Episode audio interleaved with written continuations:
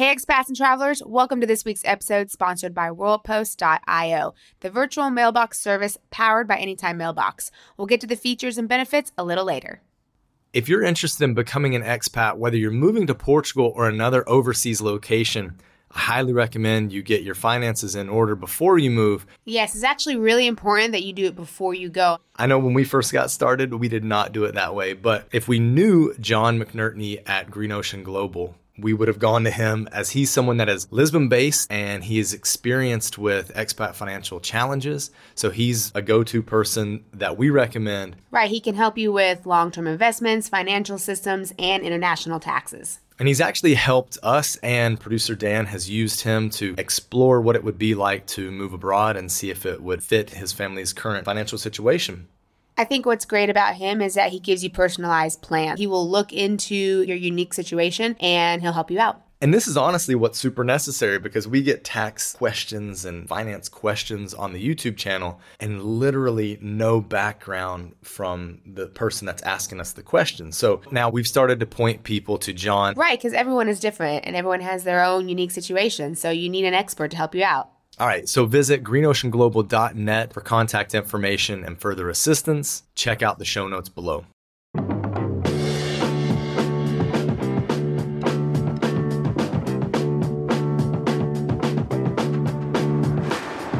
Hello and welcome, my emerging expat. You're tuned in to Let's Move to Portugal. I'm producer Dan, and I have the distinct honor of bringing you YouTube travelers and our resident Portugal experts, expats everywhere's Josh and Kalie. Each week, they'll inspire, they'll educate, and they'll accompany you on your journey to Portuguese residency.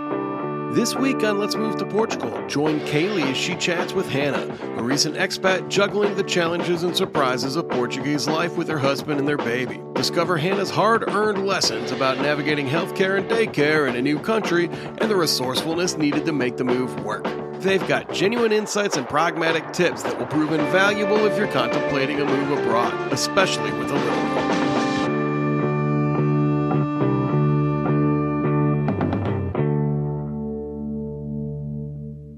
Hey, Josh. Hey, Kalie. Hey, Dan. Good to see you. Good to see you too. How's it going, guys? It's going well, all things considered. Apart from the housing project, it's going well. yeah. Uh oh. Well, what's going on with the housing project? Yeah, just um Everything is typical slow. delays. typical delays. So, I mean, it's not even really full swing into the project. We're just trying to to actually purchase the place. But um there were some some hiccups with the bank and um now we're at the point where we hope to have a closing date finally set. But it just feels like the days tick by and nobody responds to emails and it's frustrating. Right, right. Typical Portuguese stuff. But it's not dead in the water. It's not dead in the water. No. Well, good. I'm glad to hear that. So, yesterday, my sister lives nearby, and they've got some friends from France in town Okay. That when my brother in law was like 10, this was a foreign exchange student that stayed at his house. Oh, Awesome. wow. Yeah, and they've kept in touch since then. And now he came with his uh, uh the French friend came with his uh 15 year old daughter and his wife to hang out with my sister's family and their kids. Uh, so we went and met them for dinner last night. But talking to my uh to my daughter yesterday, I was like, "Well, do you know what we're going to do tonight?" And she's like, "Yeah, we're going to go see our cousins." And I said, "Do you know who else we're going to see?" And she goes, "We're going to see our French cousins." Oh, So now I have Oh. French cousins, nice. There you go. Yeah, Sweet. how sweet. right? The international family. this is that thing where this is why we say that that living abroad transforms lives like there there's just something that happens there's a there's there are deeper connections made for for whatever reason there are people that that i became friends with when living in the states that were foreigners that i still keep in touch with till today and then also our friends like american friends that we've made abroad in every place that we've lived we stay in touch with them a lot more than like our hometown friends. right. Mhm. So yeah, it's weird. It's weird. Yeah, but it that's is. cool. It's, it's pretty incredible. We've got a uh, an Italian family from my family that stayed with us. The first one when I was five years old that we're still friends with. We've stayed with them. They've got kids similar in age to my sister's kids and mine. So really, really cool to keep those kinds of connections going. You know, multi generationally now. Yeah, sure. definitely. And it's Yeah. easier now too to keep them going with technology. Yeah. And you have Right. Italian cousins. exactly. So, what have you guys been up to this week other than trying to buy a house? that ongoing been trying to buy a house. Man, that's been the main thing. You know, like work wise, we're just trying to put in better processes and stuff so that we can produce better content. And um, yeah, I mean, that's the main thing we're actually focused on is just like producing better content. And how can we do that? And how can we reach more people with what we do? Yep, the typical busyness. We are having an intern for the summer, so that'll be nice. Mm-hmm. Yep. Uh, an American student that lives in uh, Holland. Oh, cool. She reached out to us, and her parents live in Braga. So she's going to be in Braga for the summer and is into kind of medium production and wanted to get some experience. And she offered up her services. And we were like, yeah. So yeah, we we we have her coming on with us. So excited to to work with her and see what skills she has and how she can help us best. So we should see an uptick at least maybe in the next 10 videos that will be uh, better production quality. we'll see that for that one, and then, and then we'll drop for- back down to normal Josh and Kalie level. but also for for our you know normal channel, and then the Expats Everywhere Explorers Yes. channel. Um, she's going to help us with that one too, so that'll be good. Yep. That's super cool. Uh, I'm excited to see uh, what comes out from that. Us too. it's all going to be new to us. Awesome. Well, yeah, this week, Kalie, you talked to Hana. Hana was really fun and had a great perspective as not only you know a digital nomad, but also uh, as a parent and as a mom. How do you know her?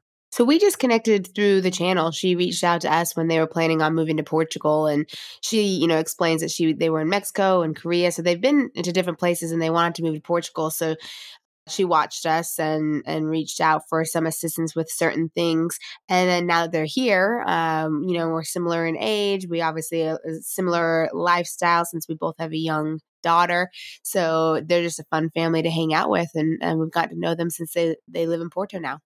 Yeah, they started coming to meetups and really putting themselves out there, wanting to get to know other people, which can be challenging with a young kid, and you're trying to keep them on their, you know, schedule Schedule. yeah and, Yeah. and there are multiple schedules with young kids. Uh, for those that are parents out there, you know, you've got the sleep schedule and the food schedule. and they're changing all the and they're time always changing, throwing you curveballs.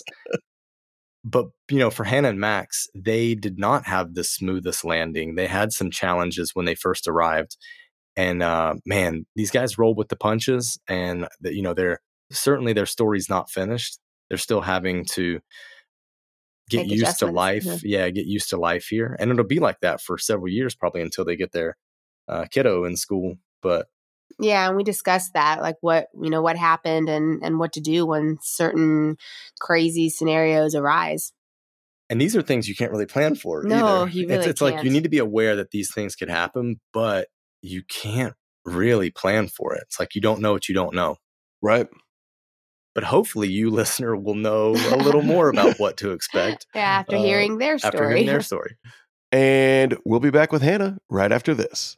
WorldPost.io is powered by Anytime Mailbox, which means you can get your mail anytime, anywhere, even on your smartphone. and they really have competitive pricing with their lowest package starting at $5 per month Here's a cool feature they have World Post can relay things from the US to Europe, so that includes documents, amazon purchases Amazon purchases, and you can get it to Portugal. And they have a variety of packages. Some include secure shredding, free junk mail filters, and things like that. I bet you love that junk mail filter. Oh, lots of junk mail. I sign up for a lot of newsletters. She's not joking. So if you're interested in worldpost.io, you can visit the website or check the link in the show notes below.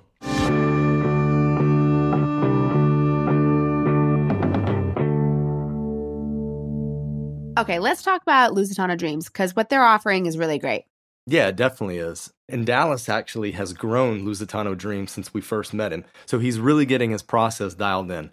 The thing that I like about it is it removes the barrier and, and choke point of the proof of accommodation because that's been one of the biggest things that the D7 and the D8 for the like the long-term people have had problems with, right? Yeah, it's definitely something that is really hard to lock yourself into sight unseen. But here you can have a legitimate contract. You can rest assured that it's going to be a soft landing because you're coming into a furnished place in a good location and a livable location until you can kind of get your bearings and figure out where you really want to live.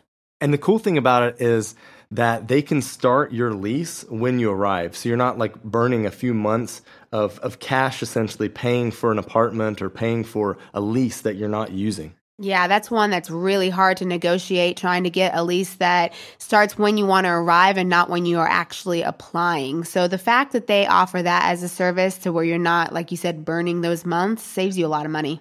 Yep. Lusitano Dreams offers visa friendly proof of accommodation. So that could be for the D7 visa or the D8 visa.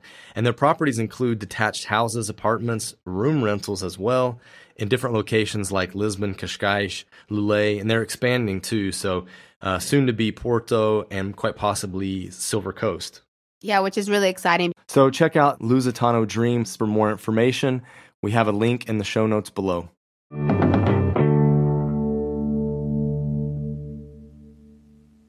Well, Hana, thanks so much for joining us on the podcast today. How are you doing? doing good. How about you? Thanks for having me. I'm doing all right. So, you've kind of recently moved to Portugal. How long have you been here? It's been since October. So, what is that, like nine months, 10 months? Okay, still under a year, and uh, you had a bit of a bumpy start. Yeah. Um. So there were a few things going on. So we were moving here with our baby, who was like five months old. So that in itself was challenging. And when we got here, we had our apartment, you know, ready. As for the visa, you need the apartment before you arrive. Everything was great when we got there. The landlord was nice. Like everything was under the right intentions, but the apartment just ended up not working out because they had kept it sealed for like four months. So through the humid summer, um, and we had just thought that airing it out would make it like habitable. But with the baby, there were like a few other smells and things that just kind of came up that we felt it was not safe for for her. So we ended up kind of going to an airbnb and, and moving actually a few times before we ended up where we are now. So that that was one of the challenges um, but we also had a few other ones that I'm sure we'll get into. yeah. Okay, so so the main one at first was housing because you you did a lot of your your homework, your due diligence and you found a great place that would work for you and your family, but then it was just odd. They they closed everything up and you when you arrived it it just smelled like mold and was stinky and stuff, yeah, right? it was overpowering. The furniture was super old. I think they were using it kind of as like a storage place for their mother's furniture and um they had also like not stored the fridge properly so there was like chemicals leaking from the appliances. That was kind of like the straw that broke the camel's back. Yeah. Okay so for people who might be put in the same situation how did you handle it? What did you do well, I think my husband and I really balance each other out with that stuff. I'm definitely like a bulldog, and he's more like, let's take a minute and see how we can like approach this the right way. Cause, you know, we didn't know the culture yet. We didn't really know like the proper way to engage with people that was like professional, but also like making sure that we were protected. So we started by talking to them a few times, and it was like very formal. But then when we realized that I wouldn't say that they didn't want to fix it. I think it was just more they didn't know how and they didn't know how to do it in a timeline that we needed to be able to like move in with our child. We just kind of said like, hey, this isn't going to work. You know, what are the next steps if if we feel that we need to leave this apartment or, or get out of this lease? And um, we worked that out with uh, the, the real estate agent. And there were a few bumps. Like it wasn't so clean cut, but in the end, we did get like most of our money back for the situation. And it was very overwhelming at the time, but in hindsight, I, th- I think we did the best that we were able to do. So, now, would you have handled it the same way if it was just you and your husband and you didn't have a young child? Yeah, I think actually with the baby is like more of like I would have tried to tough it out because I didn't want to move. Like I wanted to be able to like settle her in right away. But yeah, I think either way, I think it was for both of us, it was just too strong. So I think getting into the Airbnb was like the best that we could have done. Like we were still dealing with like baby sleep struggles and all that kind of stuff. So still very much like sleep deprived through all of this. So maybe like if it was just my husband and I, we would have been able to like take our time to think about our next move a little bit more. But I felt like we didn't have the time because I just wanted to get settled. Yeah. And so you bounced around a little bit. Did that change anything or make you nervous for your SEF appointment? It did. Um, I was worried that like not having a lease or changing our lease and our address was going to impact it. I did actually email the officer, or I guess that's the word of the person that had helped us in Newark. She was the one that like did our application, and she said it would be totally fine. Don't worry about it. Um, I am someone who tends to worry about things before they're actually problems, but I think having that email from her in writing gave me the peace of mind that it was okay to like move. So and what was your SEF appointment like? Here in in Porto. Yeah, the in person one. Yeah, so that was actually recent. So we were here quite a while before our appointment. I think overall it was pretty straightforward. I think we had a lot of people here that we were able to talk to and, and find out what we needed to bring. And I think it does differ for each location and you know everyone's circumstance. I would say just just make sure you're like over prepared for that appointment it was it was difficult because it was right during Mika's nap, so that was very of course annoying. but you know, it's it's one hard day, and and you get through it. So, did they ask about the lease or say anything about the address change? No, not at all. They didn't at all. You just no. submitted a new lease, and that was good. Yeah, new lease. That was like a little challenging too, like to get our lease when we moved into this new place. But uh, you know, we told them like the importance of having it, and we also went to the Junta Freguesia. I don't know. Freguesia. Yeah. yeah. So just having that, I think also was like, okay, we're good. So I, I, they didn't really spe- specify if it was required or not, but they, they took it. So yeah. Okay. Yeah. Great. Okay. So some people must have thought you were a bit crazy for moving to Portugal with Mika was five months when you moved. Yeah. She was five months old. Yeah, I mean, look, everyone thinks we're crazy because uh, we actually lived abroad for our entire adult lives. We've been abroad since 2013, and we had moved back like just before the pandemic started, coincidentally. And Mika was born 2021. Um, at the time, we were like still debating maybe we'll stay in the States and make it work, but we had always known that we were going to go abroad. So I think our families were like hoping that when she was born, we were going to stick around, and, and we considered it. But at the end of the day, nobody was really shocked. Um, I think I think my, my grandmother did say to me, like, why don't you wait another year, get through the first year and then go? And she always tends to be like right about those kind of things. And I, I always wonder, like, yeah, maybe if we had waited a year, it wouldn't have like been so stressful. But yeah. But you yeah. did, and you're here. So, yeah. for our listener, where else have you lived besides obviously now you're in Portugal? You're from the US and you were there for a little bit. Where were you before that? So we lived in Mexico for almost four years. And before that, South Korea. So it actually working backwards. So we went to Korea after college. We were there for a year and a half, moved to Mexico for six months, then went back to Korea for like two, almost two years, and then back to Mexico up until right before the pandemic. So a lot of back and forth. So if anything, they thought we were crazy then. they just back and forth between yeah. two very different places. yeah. So then why Portugal? Well, we always wanted to move to Spain actually, so that was that is our ultimate goal. Um, we had explored moving to Spain since like 2013, but there was always like a reason we couldn't move, like a financial reason or something like that. And then when we realized that Portugal had opened the D7, um, and we did the research, we realized like this would be like a great segue to getting to Spain. We still had spoken to Spanish lawyers and just to see how that transition would be. And at the end of the day, we like wanted to live in Europe. So, you know, being honest, like Portugal is not like, you know, our number one choice, but due to its proximity to Spain and being in Europe, like we really couldn't think of like a better place. And and now that we've been through this hard year, I'm like, I'm glad we made the choice. Yeah. So then are you planning on leaving for Spain soon or has Portugal won your heart over a little bit? You'll stick around for a little longer? we are sticking around. So Spain did announce like a digital nomad visa. So we were looking into that. We still are.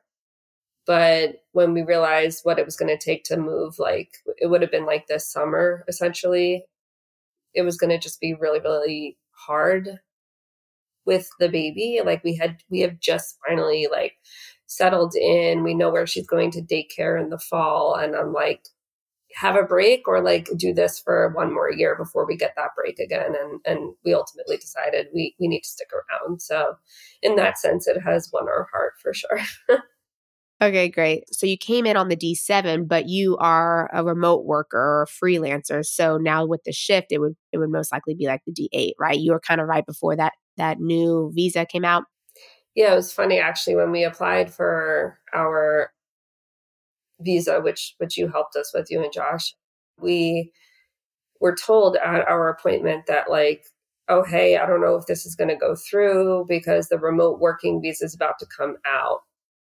And I was kind of surprised because I was like, it, it's so interesting what I do because I'm I'm a freelance writer, but I have my own business, so I'm able to kind of like utilize that in whatever way kind of made sense for the visa. And I was kind of looking for her to like you know, guide us through it, like if we had to change anything in our application. But at the end of the day, I think it's just kind of like you know, semantics, you know. Yeah, um, but I think yeah. at this point, it might have actually been harder because I'm not really a remote worker. So, yeah. yeah. So you got in at a good time. But yeah. now it seems like they, they're uh, they're getting a little better at processing those between the D7, D8, you know, remote worker and yeah. passive versus active. But you you were right in that spot where I think a lot of consulates, you know, weren't quite sure what it looked like yeah. yeah, which is also why I'm glad like we didn't wait a year to come because I wonder if that would have been more challenging for us. Mm-hmm. Yeah. Definitely. Okay, so we get a lot of families uh, that write us and ask questions about kids and what was it like with the initial move? How were people uh, with babies in Portugal? Like, what were your initial thoughts when you first moved and were experiencing the country? I thought things were going to be a lot easier. I think due to our experience abroad, I had assumed like whatever challenges would come up, we would easily be able to like figure it out. Just to back up a bit, like, you know, we, we had the plan, we had to get her passport, all that stuff. Like, we had this timeline already kind of set, you know, before she was even born. Um, and the reason we chose to come at five months was because they don't get any vaccines between four and six months. So I figured that would buy us enough time to figure that out just being like the worried parent I am, I was like, I really want to make sure that she's not missing any of her shots. When we got here, that was like so not the case. Like it was not easy at all. It was extremely difficult to navigate the public health system. Um, even though we knew what we had to do, it didn't work that way. And I remember someone telling me like the P for Portugal stands for patience. I don't know where I heard that, but I was like, I think again in my mind, I was like, well, I lived in Latin America, like I lived in Mexico, like things are kind of laid back there too, you know, but so different. I mean, we were able to get our visa there in 30 days, you know, versus here it takes months. So that patience, I mean, that that's it takes like five tries to get something done.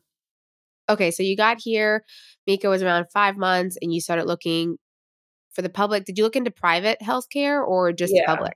that was actually like one of our first moves. So I, I don't remember the order of things exactly, but we did go to a hospital or several clinics or whatever to get a pediatrician to just administer the vaccine that she needed.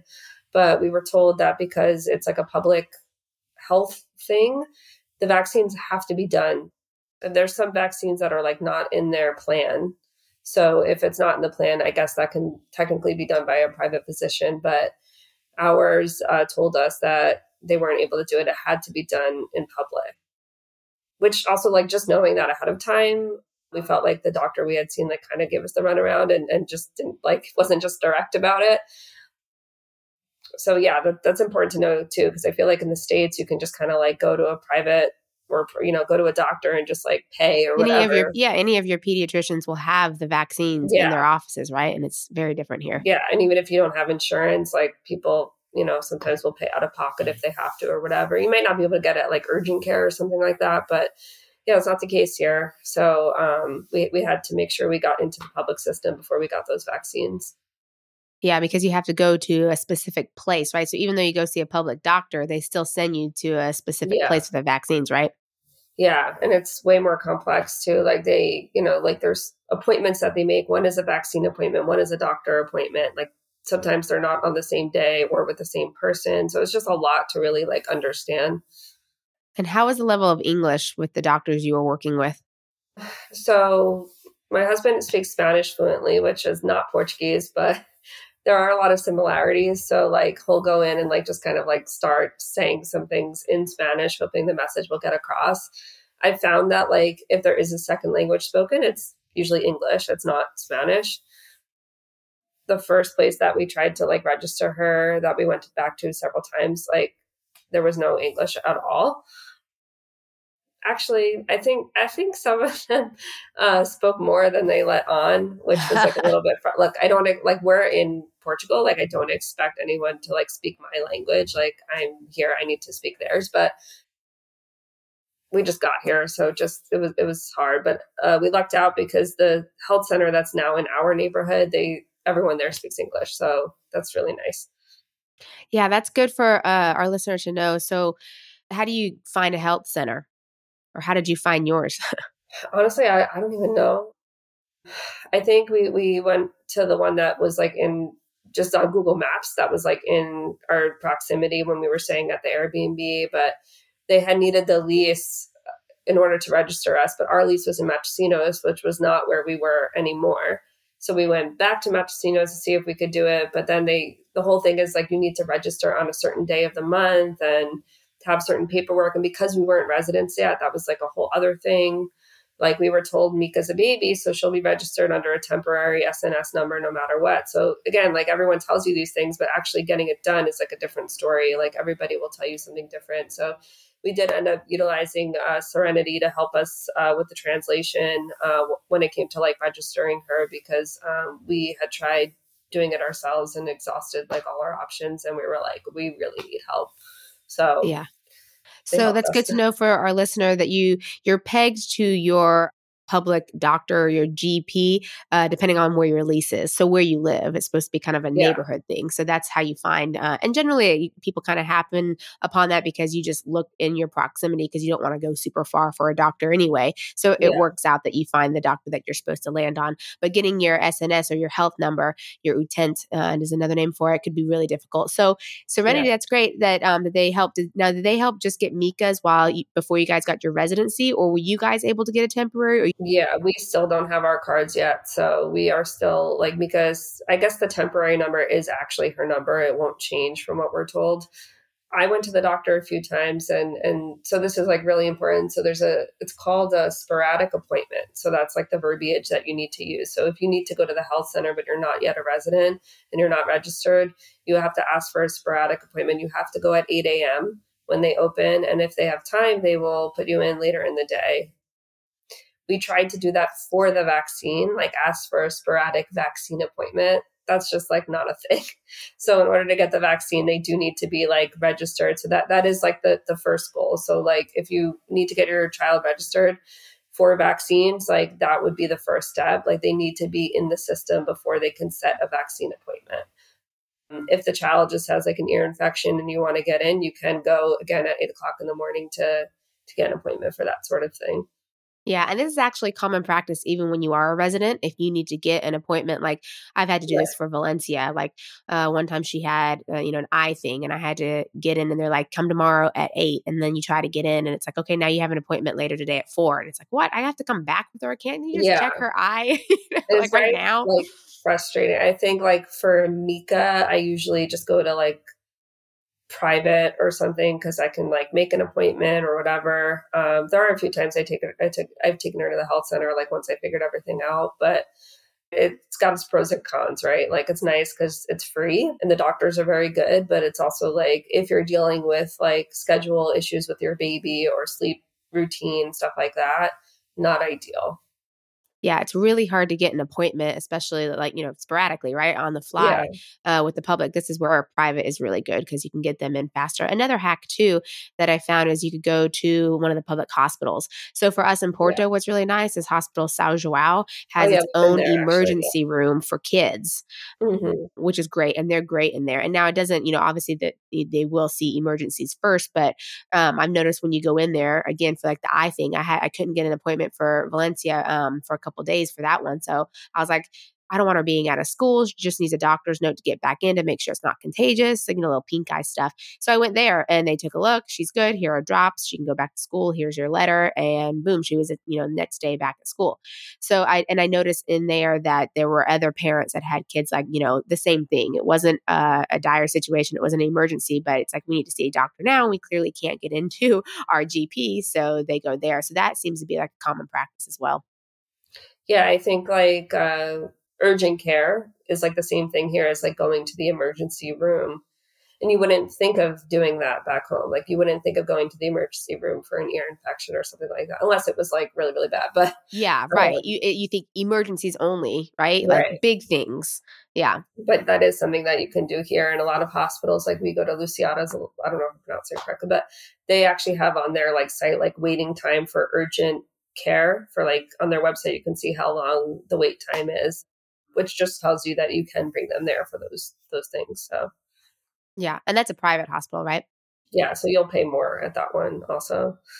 But if you have private insurance too then you have access to that and that's why a lot of expats you know tend to tend to top up with private just to have access to that if yeah, need be. it's a good like backup option i think. Yeah definitely. Insurance though right? Yeah Okay, great. So earlier you mentioned sending Mika to daycare. So what was that experience like? And was it public? Was it private? Personally, like my husband and I had thought that our baby was going to stay with us till like she went to school. So a lot of that was just like being naive and having no idea like how hard that was going to be to be working and have her home. So we did have like um a babysitter help us like two days a week uh, shortly after we got here, and then we we had heard that people have to like register their child like a year in advance for daycare. And i was like well that will be no problem because we're not even thinking about it yet. But oh my god that is like so true. Like if you have any even if you're not sure if you're going to put your kid in daycare when you get here like the following year like i would say like plan for that or like put a deposit down somewhere because because you'll have to wait a whole other year if you don't get your kid in somewhere. So we did find a place when we really needed help nearby. I guess it's like more of like a public one. I'm, I'm not really sure, but it's, it's definitely more like Portuguese in that sense. That a friend said that they do tend to have like openings year round. So we checked them out. Mika was nine months old at the time. They are a nice place. It just ended up not being a good fit for us uh, for a few reasons. One of them just being like we felt like she was still too young. So we started asking around. So this was back in um, like February. We started asking our friends like where they send their kids, and we went to a few places. And again, at the time, we still thought we would be in Spain like this year, but we did decide to just put a deposit down somewhere in case. And I'm so glad that we did because we are staying here another year. And had we waited, like we, you know, would have been SOL. So yeah. yeah. So so then it's a private one, right? Because the public are yeah. hard to get into, but they are free for for the little ones. But so it's a private Portuguese. Yeah, I guess like I don't understand too much of like the private public thing with that. That was like a whole other thing to understand after we got through the vaccine situation. but yeah, it is. uh I guess it's it's a private one, and yeah, but quite affordable, right? I mean, comparing yes. prices to other places, the U.S., the U.K., put your baby in daycare or preschool is uh, quite affordable here, right? Yeah. So our place is around like 320. I think it ranges between like three and 400 a month. I, some of like the public places are, are more affordable. And it also depends like, you know, the structuring, like some people charge less for like part-time or something like that. Or like if you're getting lunch or not getting lunch and that was another reason we were holding off on Spain because we looked at daycares there and it's the same type of thing. You have to like look at it like a year in advance and they're double the price over there. Okay. So that was, you know, a no brainer for us. Yeah, that's good to know for people who are comparing Spain and, and Portugal with kids. Now, here in Portugal, you have to, by the age of six, they have to be in actual school. So anything before that is considered, you know, they call it creche or daycare, mm-hmm. and then preschool, uh, which is optional. But by the age of six, then you have to be in actual school. So at that point, you have to decide if you're doing public or private or international. Uh, but before that, it's optional. And it, it seems like it accommodates for working parents. So they have long hours if you want, or they have more like a school structure that um, the private seem to do kind of like different classes, whereas sometimes public can be a bit more open and free daycare style. But it seems like the private have like classes. Is your the one that Mika's going to go to in September? Does it offer different classes? From my understanding, yeah, they have like more of like a school type of structure. So parents can bring their kids in like any time of the day, but generally they start like at around like nine or something, even though parents bring their kids in before. So that was nice to know too, because the one that she was in for like a week was definitely more of like the daycare style which is fine. Like some parents need what they need, like need to do what they need to do. And I think the kids were like cared for. There was still structure. There was still like lunchtime and playtime and nap time and all that kind of stuff. But that also has a lot to do with like the age of the child. Like Mika will be close to 18 months when she starts school. So she'll be much more capable of like sticking to a, a routine, which was important for us as well. Yeah, definitely. And have you thought when she's a little older, are you thinking public school, uh, whatever the school system is of the country you're in, or private school? Yeah. I mean, I, am sure as moms, we thought about it way in advance.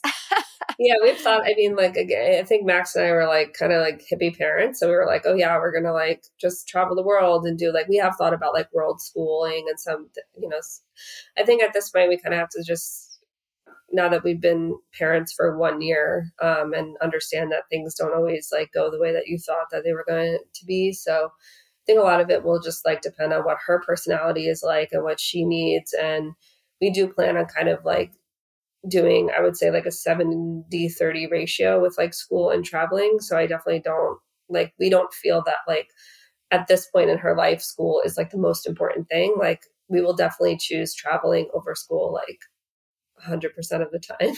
Yeah. Um, but that could change as she gets older. And I think because we speak Spanish at home, we are inclined to like also look at public schools in Spain because like, you know, the language won't be like an issue for her. Whereas like in Portugal, I think if we were here, we would look at like a private school just because we'd want her to be like with English as like the primary language. So that has a lot to do with it as well. So yeah, no, we haven't really looked into it yet, but it is something that we'll have to do. Yeah, something that I'm sure you guys have thought about as parents do. But I have heard of the world schooling, and actually, there, there seems to be some really cool programs. They do different pop ups in different cities. Yes. That I've seen, and I've known actually people who have gone to those, and uh, it seems like a really cool experience for the kids. Uh, maybe it can be a lot of work if you're, uh, you know, you're, also homeschooling as well, because you know Josh and I used to be teachers, and I'm thinking, I don't think yeah. I want to want to teach yeah. my kid. I think I want her away. I, she needs a social aspect of it as well, and uh, personality wise, it doesn't seem like it's for her, but that's great advice. You have to kind of see what the personality is of the kid and, and what where yeah. they will thrive. Because some kids thrive off of doing something more, you know, on their own and they're self motivated, but others need to be around other kids. And oh, there's just all different types of kids. So it's hard to say. You gotta kind of go in to, and explore different options of types of schools and then schools when you get here. Because even here there's lots of, you know, there's a couple different international schools, but they are different. So I always tell parents you have to go in and, and check the school out yourself and see what fits for your family and for your child, right?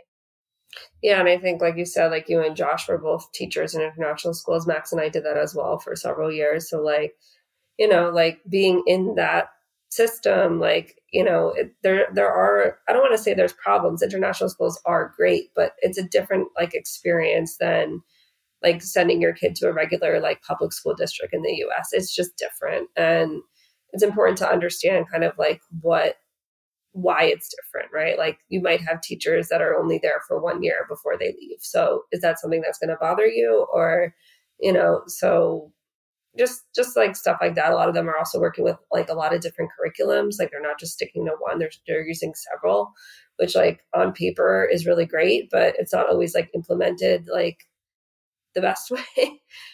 So yeah, it depends definitely. what your own values are, like for your kid and, and what you want. And like right now for Mika, we want her to socialize. That's like our biggest reason for putting her in school. So yeah. Yeah, definitely good for that age as well. They pick up so many things. I get amazed when Sia comes home and she knows, uh, you know, how to do certain things, or even just starting to write the numbers and everything. Which we we have stuff here and we play like that, but you just you see quick jumps where you're like, wow, I feel like last week you couldn't do that, or it was very crooked, and now it's like yeah, it's straight. So just they practice that stuff there, you know. Uh, yeah. They it's good for them to be around kids their age because they they see the you know they mimic right, so they see yeah th- that and And for us, it's really great that um, Valencia is going to be learning the language at her age. So much Yeah. easier for her than it is for us. Yeah. Your kid will be translating Yeah. for you. And I know. Well, Josh has made it his personal goal to not be that parent where like a piece of paper comes home and you have to have the kid read it for you. Yeah. yeah, That's a good yeah. goal. Like, So, at that level of He's yeah, staying ahead of her. Yeah. Yeah. Okay, so I mean, initially you kind of were thinking of Portugal as not in a bad way, but a stepping stone, right? Like a way to get into Europe um, while you figure things out. But it sounds like you're happy here. What are some things that you've really liked about being here that you didn't know about or that you didn't know you would like?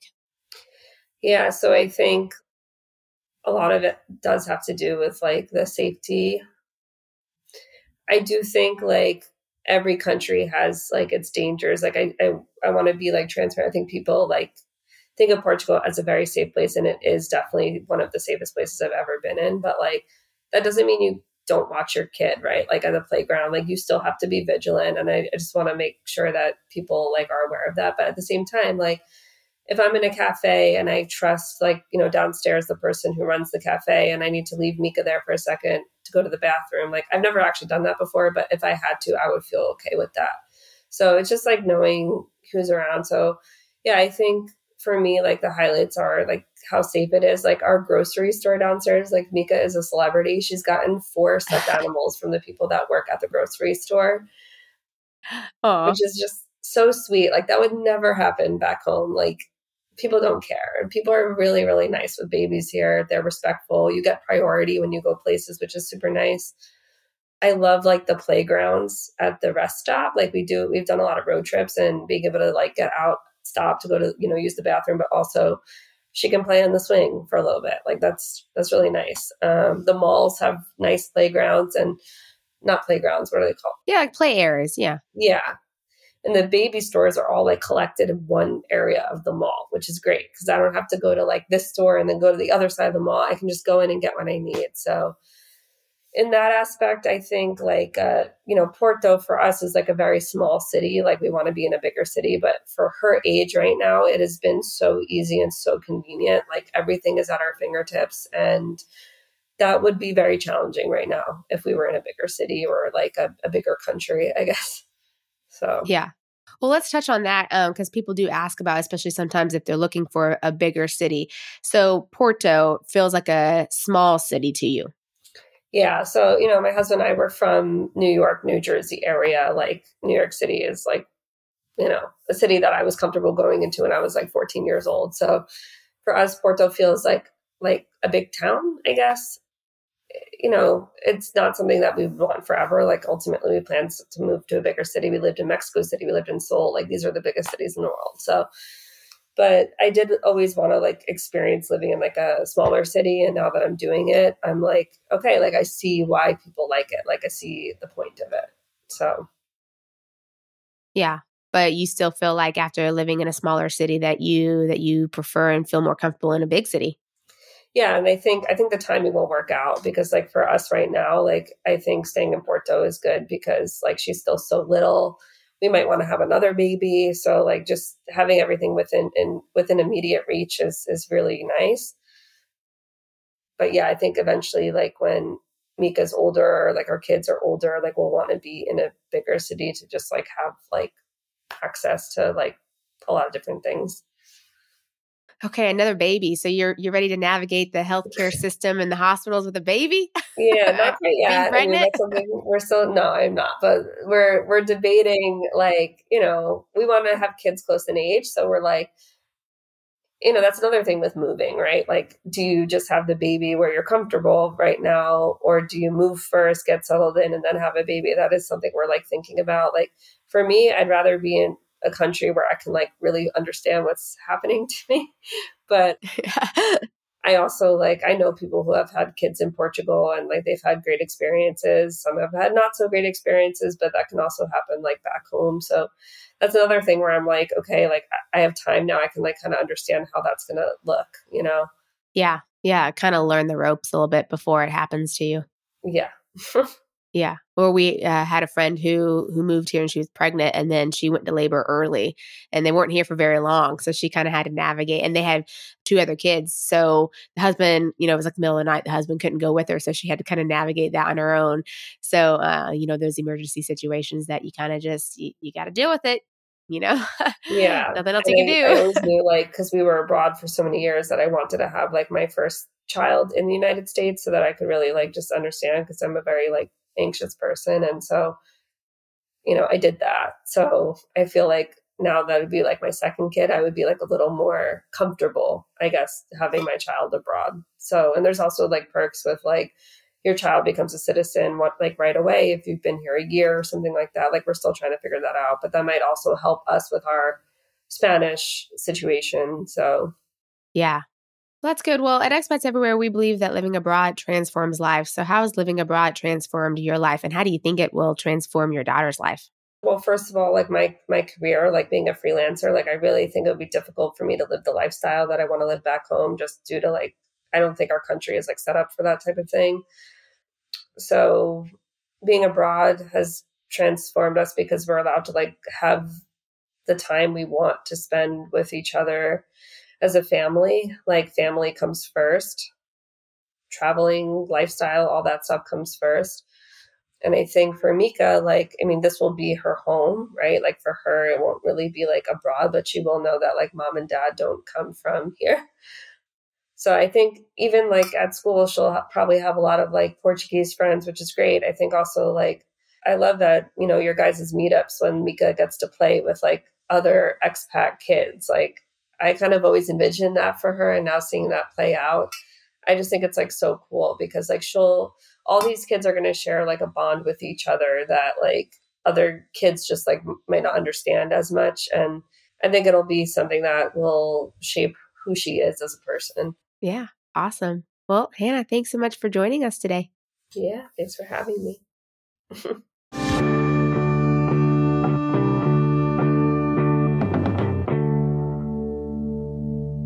So, listener, we know that you are preparing to move to Portugal.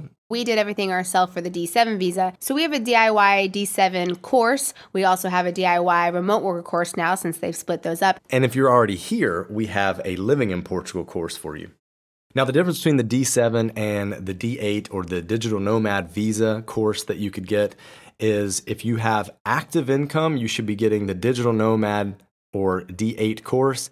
If you have passive income, you should be getting the D7 course. And we have a special promotion for anybody that is a listener of this podcast. If you type in podcast at checkout, you will get $15 off. So these will just guide you through exactly what you need. They stay up to date as things change. And once you purchase it, it's yours for life. So if you're not ready to go now, you can still get it and take a look and you can use it later on. And Kalie is a mad lady and she is always updating the course so that it doesn't fall out of date. Well, I have to because they're always changing things, and so it has to stay up to date. That's facts.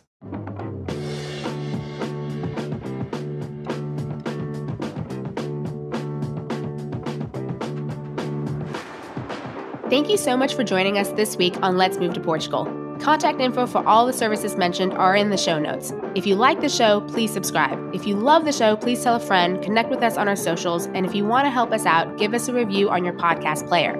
Expats Everywhere Presents Let's Move to Portugal is produced by Time or Money Productions. Expats Everywhere researches our guests, and we do our best to provide factual and relevant information at the time of the recording. Despite our best efforts, we can make no guarantees as to the accuracy of what you've heard in this episode. We highly recommend that you do your own research and check your own facts.